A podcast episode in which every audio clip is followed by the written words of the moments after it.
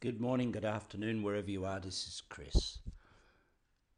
It's an afternoon podcast. I just feel like doing one. I've had uh, 11 coaching sessions today, and they've all been absolutely beautiful, inspired with really amazing people, open hearted people, people who are so generous with their lives that they want to make improvements to the way they deliver themselves.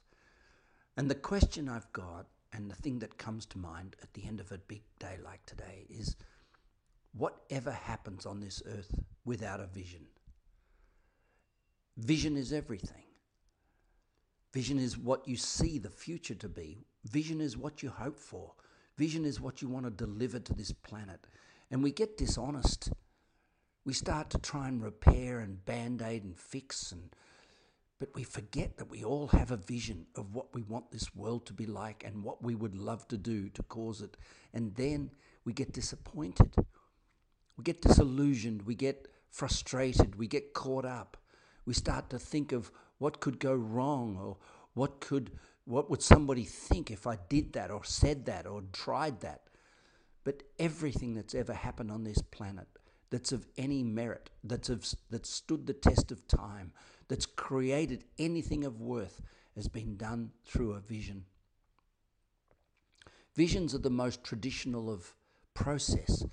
Once upon a time, you'd go out in the forest and take some peyote or some marijuana or whatever it would be from the Himalayas, and you'd stone yourself to death so that you'd be so high that your inhibitions and your worries, your realities,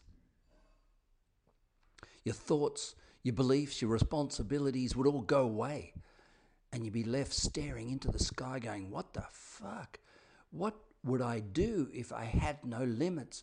What would I do if I could fly? What would I do to serve this world? What would I do? And you'd get an answer. And then you'd drift out and you'd come out of you'd come out of your paradise and you'd come back to earth and you go, Oh my God, a door opened a thought came to my mind, a, an idea has come. What do I do? What do I do with the responsibilities that I have and the people that I know and the and the world and the things that I wear and the ideas that I used to have? And you what you do is you'd throw them in the rubbish bin and you'd stand up and you say, I got a vision. I got a dream. And you'd ask yourself, how in the freaking hell am I going to make that happen? And that'd be the greatest question you ever asked yourself because it would be an honest one. It would be a real one. It would be a truthful one. And guess what? Your relationship would thrive, your health would thrive, your finances would thrive, your life would thrive, your friends would thrive because you stood for something greater than a idea. You stood for a vision. And that's what I encourage you to think about. It's the most spiritual of places to go. Have a beautiful night. Bye for now.